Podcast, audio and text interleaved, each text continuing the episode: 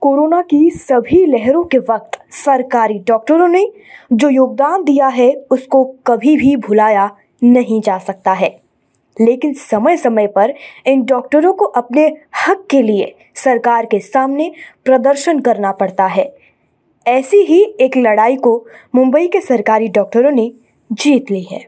मुंबई के कई सरकारी अस्पतालों में कोविड भत्ता देने का प्रावधान है। लेकिन पिछले एक साल से मुंबई के सबसे बड़े सरकारी अस्पतालों में से एक, नायर अस्पताल के डॉक्टरों का कोविड भत्ता देने पर प्रशासन ने रोक लगा दी थी, जिसके बाद डॉक्टरों को प्रशासन के खिलाफ प्रदर्शन करना पड़ा और डॉक्टरों के लगातार प्रदर्शन के बाद अब सरकार को उनकी मांग को मानना ही पड़ा है और कोविड भत्ता वापस से शुरू करने का आश्वासन दिया है।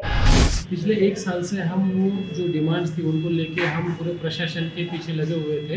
उनको बार बार हम जाके फॉलोअप भी कर रहे थे। उनके साथ में पत्र व्यवहार भी हो रहा था। बट तब जाके हमको कुछ भी उनसे रिस्पॉन्ड नहीं आया। तब जाके हमने ये कदम उठाया था। तो उसमें से नायर हॉस्पिटल के रेसिडेंट डॉक्टर की एक जो मांग थी तो वो रिलेटेड टू कोविड थी।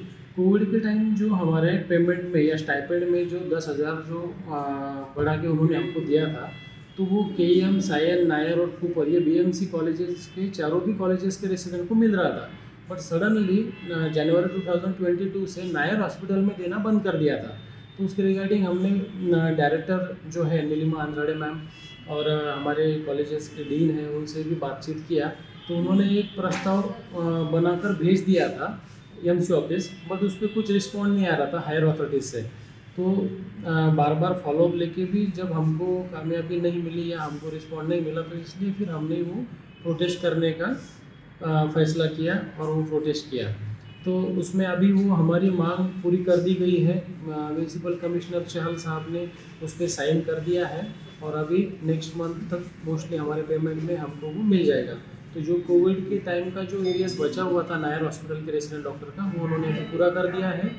और दूसरी जो बात है जो महँगाई भत्ता जो डेयरनेस अलाउंस है, जो ऑल जीएमसी कॉलेजेस में मिल रहा है तो वो एक्चुअली 2018 का जीआर है बट वो अभी नवंबर 2022 में इम्प्लीमेंट हुआ है all GMC colleges which are under the state तो नौ बीएमसी कॉलेजेस में वो अभी तक इम्प्लीमेंट नहीं हुआ है तो हमारी एक मांग उसमें ये भी थी कि बीएमसी कॉलेजेस में भी वो डेयरनेस अलाउंस जो है वो सब रेसिडेंट डॉक्टरों को देना चाहिए ताकि हम इक्वल काम करते तो इक्वल पे भी मिलना चाहिए। डॉक्टरों का कहना है कि उन्होंने कोविड के वक्त काफ़ी मुश्किल भरे हालातों का सामना किया। इसके बावजूद उन्हें अपनी हक की चीज़ों के लिए बार बार प्रदर्शन करना पड़ता है। जब भी कोविड स्टार्ट हुआ ओवरनाइट नायर को कोविड डेडिकेटेड हॉस्पिटल बोल के डिक्लेयर कर दिया। ऑल ओवर इंडिया में Nair was the first hospital to be recognise as a Covid dedicated hospital उस टाइम पे एट आवर्स वर्किंग आवर्स रहते थे। तो पूरा पी पी किट में पूरे time without A C without पानी। इस किसी भी तरह की कोई सुविधा नहीं भी रहेगी और आई में twenty two twenty five patients at a time और कंटिन्यूसली पेशेंट्स बढ़ते ही जा रहे थे। विदाउट हमने हमारा सोचे बगैर गवर्नमेंट के लिए पेशेंट्स के लिए, सभी चीज़ों के लिए डेडिकेटेडली काम किया। किसी ने ऐसे नहीं बोला कि मैं नहीं करूँगा। डिस्पाइट दैट हर बार हमको गवर्नमेंट को जाकर बात करना पड़ता है हर चीज़ के लिए हर छोटे बड़े मसले का गवर्नमेंट तक जाना पड़ता है कि हमारे इशू सॉल्व करो हमें ये प्रॉब्लम है। गवर्नमेंट की तरफ़ से खुद होके कुछ नहीं होता। ओवरनाइट तो उन्होंने हॉस्पिटल को शिफ्ट कर दिया कोविड में।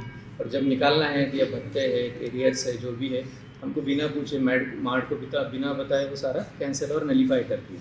सो बेसिकली बोलने जाते हैं तो सीधे सीधे डिनाई कर देते हैं। और अंटिल एंड हमारे पास कोई ऑप्शन नहीं छोड़ते कि स्ट्राइक ही करना पड़ेगा नायर अस्पताल के रेजिडेंट डॉक्टरों का ये भी आरोप है कि सिर्फ़ उनके अस्पताल में मिलने वाले भत्ते को बंद करने का काम प्रशासन की तरफ़ से किया गया जबकि दूसरे अस्पतालों में इसे जारी रखा गया।